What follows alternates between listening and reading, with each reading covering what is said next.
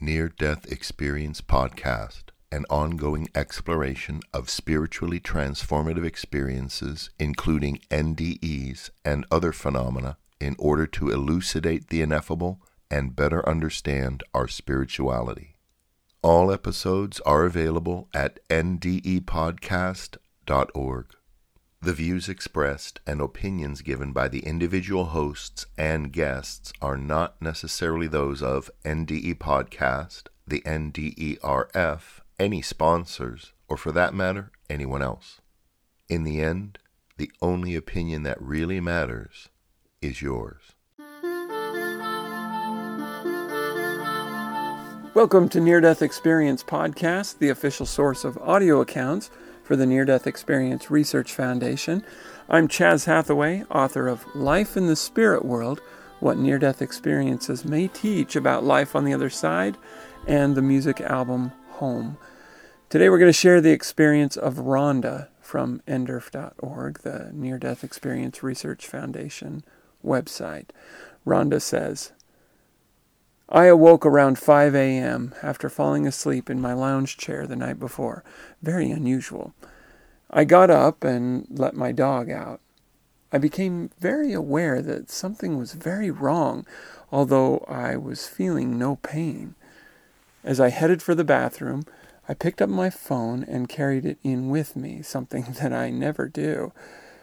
Almost immediately after entering the bathroom, I knew that I was going to lose consciousness, and with only great effort was I able to dial 911. Within two to three minutes, a policeman was in the bathroom with me, followed by firemen and paramedics. At that point, they started trying to get my vital signs, which they reported as being unable to obtain either a blood pressure or a heart rate. I was still in my body and drifting in and out of consciousness, and did not consider myself dead. They moved me from my bathroom onto a stretcher and into the ambulance for the 20 minute trip to the hospital. As they loaded me into the ambulance, I asked for ice water and was told they had none.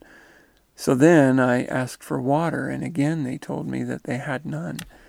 I told them that if I could not have water, I was going to die and I proceeded to die. My initial response was of blackness, and then I reemerged, and the ambulance was filled with a bright light. Light so bright that it should have hurt your eyes, but instead I could see very clearly. The paramedics were working furiously on my body, and one of them was yelling, Randy, stay with us! Randy! I thought it was funny that he thought my name was Randy when my name is Rhonda, but I also thought it was perfectly okay for him to call me whatever he wanted. They were working so hard, yet I was at total peace without pain, floating safe, comfortable, and joyous. The sensation that I was feeling at that time goes beyond words. Then I became aware of a voice that told me that it was not my time, that I had things to do which were not completed, but that I would have the choice of dying or returning to my life. At that point, it was as if my abilities to experience time were accelerated, and together with this voice, which I did not recognize, nor could I even say if it was a man, a woman, human, or God, was with me as we reviewed my life. Then together we began to look at the things left undone. I was able to see that others who depended on me would be okay. In the background, I could hear and see the paramedics working on my body. They were working so hard and not getting any results. They were screaming that they could not get a heart rate or blood pressure or that I had not responded to the medications that they had put into my body. I felt badly that they were so upset when I was in such a wonderful state of being, which I did not think that I wanted to leave. And then they hit me with the paddles again, and I moved back into the world of the living with all of its pain. But I wanted so to return to the serenity of the other place. I was moved from the ambulance to the emergency room and then directly into surgery. I was aware of conversations going on around me. Doctor yelling at technician because my knee was elevated. At some point in the surgery, doctor told them to administer more morphine, and then I went into a state of unconsciousness and woke in the coronary care unit with my surgeon sitting at my bedside. He said, You don't know me. And I interrupted him and said, Yes, I do, and proceeded to tell him who he was and what had happened. He was obviously stunned, and I could tell him that I could tell him about the emergency room and surgery when he thought it would not be possible. That is the end of Rhonda's account. So hers is a classic out of body experience. But um, there was one little point that I thought interesting to draw attention to. While in a moment of life review with a voice that she could not identify, um, she says that, that while she was able to see that others who depended on her would be okay, the point that kind of stands out, she says, then together we began to look at the things left undone. Now, I don't know if this is quite what she's referring to, the kinds of things that she's referring to, but if you study the uh, the literature of studies of people who are on their deathbed and and the kinds of regrets that they have, it's very seldom that they will have regrets of things they have done. They will have some, you know, I should have been kinder to my children, or or I should have, you know. Um, been kinder at, in this particular situation or something. You know, wish I had made up with my son or whatever. You know, there'll be some of those kinds of things, but by vast majority, the things that uh, people regret the most are things left undone, things that they wish they had done that they never did, or never let themselves do. Maybe they felt like they didn't have the money to to do the things that really meant the most to them, or perhaps they just didn't take the time, or felt like they didn't have the time, but wished they had somehow made the time to do certain things. Now, every person, it's going to be different what they feel like they should do. I'm, and I am not inclined to suspect this as referring to a bucket list of sorts. And it may, if somebody's bucket list is really me- deeply meaningful to them or if they're items on the bucket list that are deeply meaningful. But, you know, I don't think this is saying, oh, I never got to see Italy or I never, you know, traveled the world like I always thought it would be fun to do. It's usually things left undone, um, such as, I wish I had given myself permission to be happy. I wish I had tried to do the artistic creative work that I've always felt inclined to do or I wish I had had moved out to the country where I always wanted to be or you know things that may not be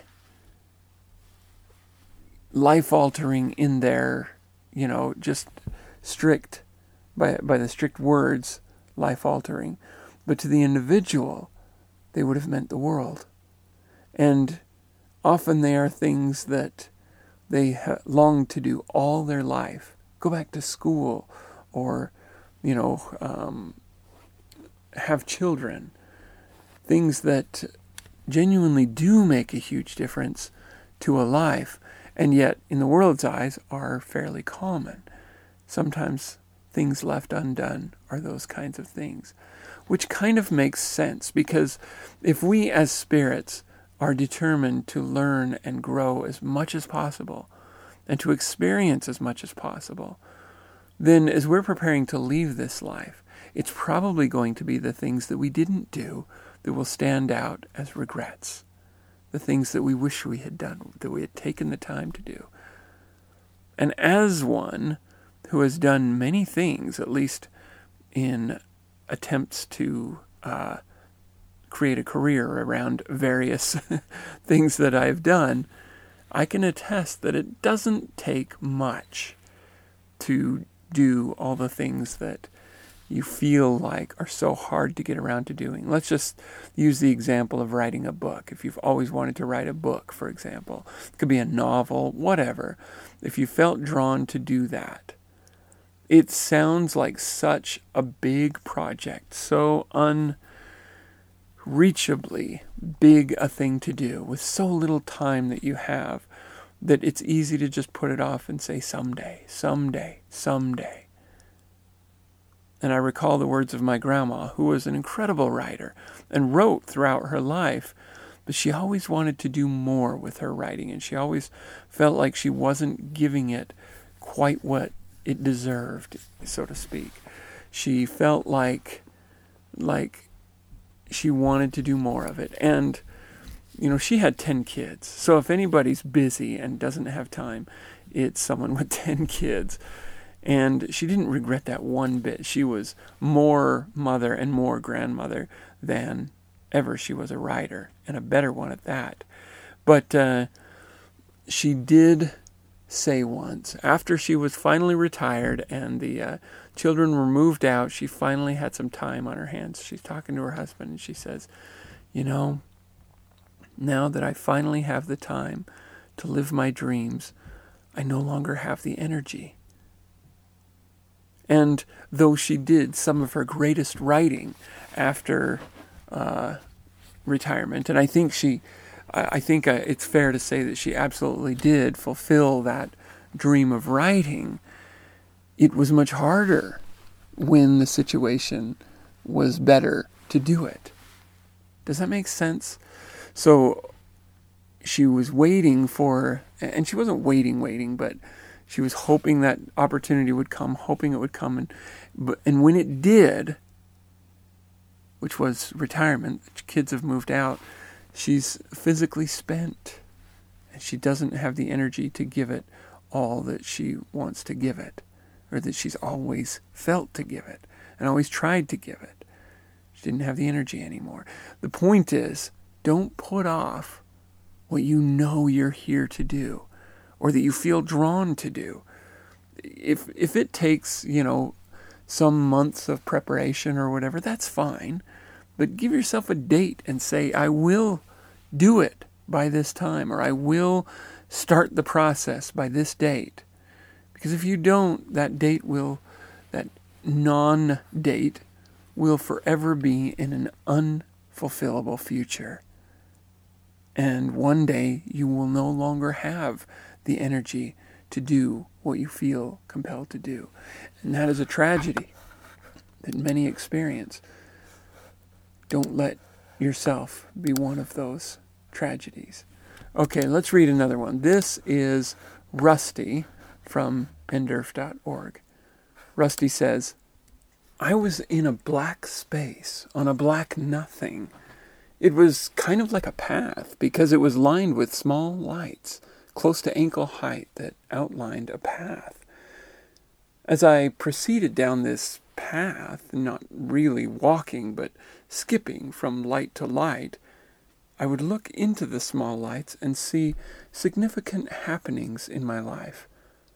I saw my birth, a few other things that are vague to me, and then I saw my enlistment into the army, my marriage, and the birth of each of my daughters. I was not present at the birth of my first daughter because of military issues, but I saw it starting from a position to the right hand side of my wife, about waist area, elevated approximately seven to eight feet. The feelings that I had while proceeding down this path were ones of accomplishment. Each light was like a level or stage in my life that I had completed or conquered.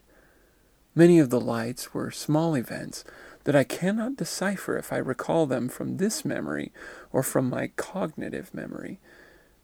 I reached the end of the path, and in front of me was a large light entrance. It was a light that wasn't really giving off light, this is where I have a hard time putting into words my memory to accurately describe what I was seeing or felt. I stepped into the light with no hesitation when I got to it. The same light instantly surrounded me. At this time, I felt nothing physically. Actually, now that I'm writing this, I didn't have any physical feelings during the whole thing. Everything was emotional, thought related. I wasn't floating or standing or lying. I was just there, surrounded by this light. At this time, I had an overwhelming feeling of completion, like I had accomplished some great feat or game. I was feeling or thinking, you did it. You won. You beat the game. Then I remembered my daughter's birth that I saw for the first time just moments ago. I felt the joy, sense of accomplishment, and realization of a task unfinished, and experiences that were still available to me. I had the feeling that I don't want it to be over. I don't want this to be the end. I want to experience more. Then it was all gone. The light, the path, everything. I woke up three days later. I say woke up because I was awake off and on, but I was being given medication. And every time I went to sleep and woke up, I could have forgotten everything that had happened to me each time. From the time I was intubated at work shortly after the incident to the time I was taken off the medication three days later, the only thing I was able to remember was the path and light. That is the end of Rusty's account. And um, he actually describes in the question and answer uh, section that the reason he was having this experience is from severe trauma to his esophagus, um, a puncture to his throat. I'm, I will not go into detail into details about that. Um, sometimes the medical stuff um, is a little, you know, kind of gives me the heebie jeebies. but uh, as far as the account itself of the near death experience is concerned, I find this one very interesting because what a unique description of the tunnel and path and darkness. I mean, the black space and black nothing, he says, that's clearly the void. And he says it's like a path because it was lined with small lights close to ankle height that outlined a path. So I'm picturing this. He's in complete blackness, but there's these little sparks of light um, every, I don't know, a few feet or something that uh, that outline a path, and he's skipping, not really walking, he says, but skipping from light to light. So doom, doom, jumping to each light, and as he jumps to each light, he would see significant happenings from his life. This is an interesting way um, for somebody to experience a life review. It's as if he's moving forward through this tunnel, and it, with each light, with each moment of memory from his life, he is moving forward, which kind of makes sense because he describes it as if each light was like a level or stage in his life that he had completed or conquered. And though he can't looking back on it now, can't remember all the instants that he came across. He does remember um, jumping from light to light and and feeling a sense of accomplishment and having done those individual things. And there were things that, like he says, he wasn't even present for. His firstborn daughter's birth, he was not able to be there because of military. He, he was in the military and was not allowed to be there. But he was able to see it, and this sense of accomplishment was really deep and meaningful to him. And I'm left to think what an interesting way of looking at life is. You know, we talk a lot about fulfilling a purpose or having um, this sense of accomplishment at what you've done with your life, but he describes it almost as if he, he says it was a great game, a great feat or game. He's you did it. You beat. You won. You beat the game. And it's as if each of these major incidents in his life. And he doesn't say whether he saw them in order or not, I don't know, or if they he had any choice in the matter of what particular memories he saw, I don't know.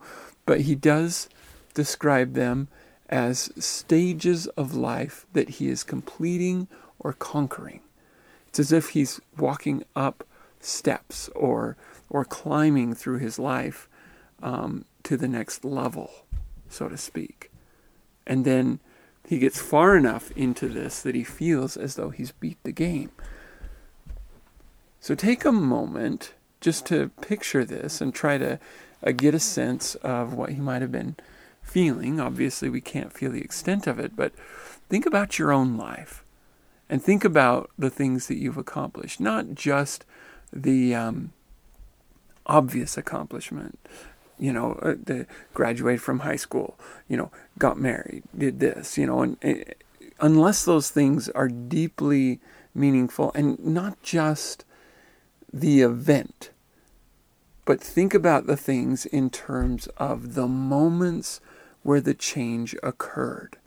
So think about, for example, if, if you feel like graduate from, graduation from high school was a real accomplishment for you, and for many people it's really not, but for others it really is. Okay, if that's one of them for you, take a moment to think about the moment where things changed from is this going to work? Am I going to make it to I think I'm going to make it. I've got this in the bag now. So the moments where maybe a teacher gave you a little more leeway or the time that you spent all night working on that report that was going to make the difference for the grade that would uh, pull you through. I'm not suggesting necessarily that those moments, those turning points, were the accomplishments but I think sometimes they can be the uh, the catalyst to the accomplishments. So if you, for example, had a child, as Rusty describes having, was it the moment of the child's birth that was the real accomplishment, or was it the moment that you and your wife decided, you know what? I feel like it's time. Or was it the moment that you were finally in a situation where you were either financially or physically in a place where you could have children and, and now we can move forward with this. And while the birth of the child may be the culmination of the accomplishment, perhaps the accomplishment was at some earlier state or earlier situation where things really were hard or really were frightening, where you were really put to the test. Because in those moments, when it's hardest to tell what the future is going to hold, when it's hardest to have hope, when it's hardest to hold to the plan, the goal, and yet you do or you pull through, or you make it work anyway? Could it be that those are the moments that are the greater accomplishment? And then considering what other people have described in near death experiences as, and, and in life reviews, as the moments of real, deep meaning, what were the events that led up to that? What were the things that made that accomplishment real? Let's just take the example, and I've used this example dozens of times, and I apologize if if you're tired of hearing about it. But the young man that uh, in his death he sees as a child when he's supposed to carry some water, a, a bucket of water, um, to his home or to the car. I, I can't remember what exactly. It seems like it might have been to the car for some cooling, you know, coolant or something. Anyway, um, he's supposed to take a bucket of water, and as he's carrying it along, he realizes there's much more than he needs, and it's splashing all over himself and so forth. So he needs to release some. And he's about to dump it out, dump a little bit out, and he sees this little poor decrepit little tree that is struggling um, to survive in a very dry spot. And he just takes the extra steps over to dump his water at the base of the tree instead of just, you know, further off where it's just going to dry up or whatever. And so he's doing this act of, of kindness towards the tree. And then, you know, after dumping a little bit of the water out to make it able to carry and so forth, he continues on his way and forgets about the whole thing. And in his life review, he is he is watching this incident again and the angels or or spirits, light beings around him celebrate that moment more than just about anything else in his life. It was an act of pure, unselfish love. Now, this doesn't mean that he was gushing with love for this tree at the moment. He wasn't, he wasn't feeling an intense sensation of any kind. But the act itself was purely out of concern for the tree. He needed to dump out some water. He could have just dumped it out. There was no reason to do any, you know, to worry about it at all. But when he lays eyes on this tree, sees a need that he can meet. He may have even stopped to say, Should I just dump it here or where should I dump it? Looked around, saw the tree, probably thought, Oh, well, the tree'd like it, and walked over there, whoosh, dumped it, and then moved on. And it was applauded as the greatest act of love, possibly the greatest act of his uh, uh, of love of his entire life up to that point. Now, I suspect he was probably pretty young, still had much to experience when he returned, which would give him many opportunities to have uh, experiences of pure love. But what is it that led up to that moment where he is glancing around, sees the tree, and when he sees that tree, that's when the choice takes place. That's when the rubber hits the road, if you will. That's the point at which all of the love he has built up in his life comes to bear. Because it is in an insignificant situation, seemingly insignificant situation. That is why the test is so big. We think of the idea of a gun at your head being asked, "Do you believe in God?" or or, you know, will you protect your family at the risk of your own life in that moment when a gun is pointed at your head. And we think of that as being the great moment where you find out who you are. And it could be that you find out in your mortal life whether you can do that thing or not. It may be that that's the point that later in life, so assuming you survive this situation, where you can look back and say, that's when I knew but that is not necessarily the greatest moment. Because the greatest moment in, you know, an act of love, I should say, that this young man had, or at least one of his greatest moments, was when he saw the tree and without even giving it a lot of thought, without even having to say to his head, This is the moment. This is where what it all comes down to. It's obvious when, when you're in that kind of a situation. But in that moment where it, it is so insignificant, that's when the real accomplishment took place. Does that make sense? Am I making sense here? Because I think this is important.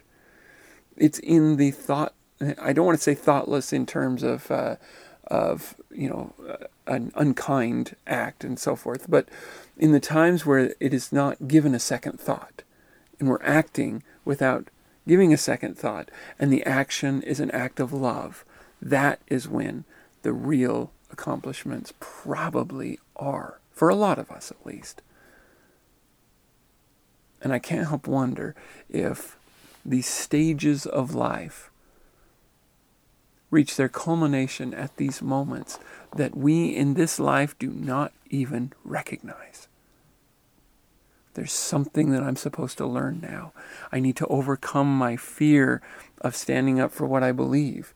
And it comes in a situation where, you know, maybe there's some guys picking on somebody and say, hey guys, uh, why don't you just leave them alone? And they're like, and then they walk off. Not a significant situation, maybe increased heartbeat for a bit, done, you kind of forget about it. Or if, if you don't, you kind of think, well, you know, I, I'm glad that didn't escalate into something more because I don't know if I could have done it. It could be that that was the moment that that level was conquered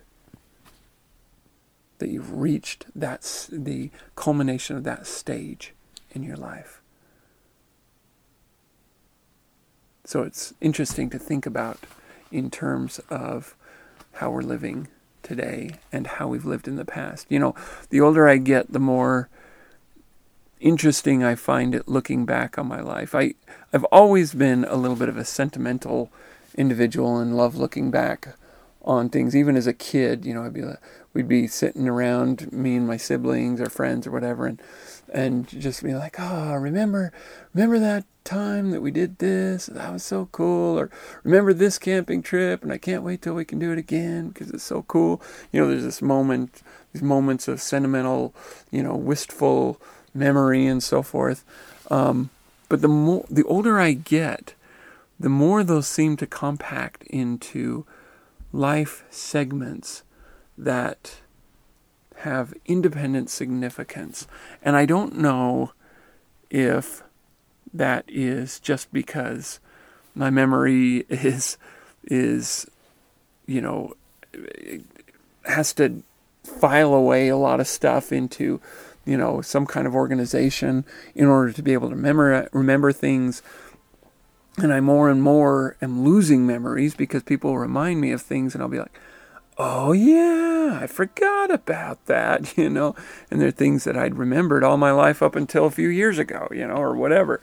But I'm left to wonder if if part of that memory uh, gathering and organizing is a little bit of preparation for that life review. That is that those stages of life that they're culminating in obviously partly in when we learn the lesson, but even more so when without thought those lessons were put to the test.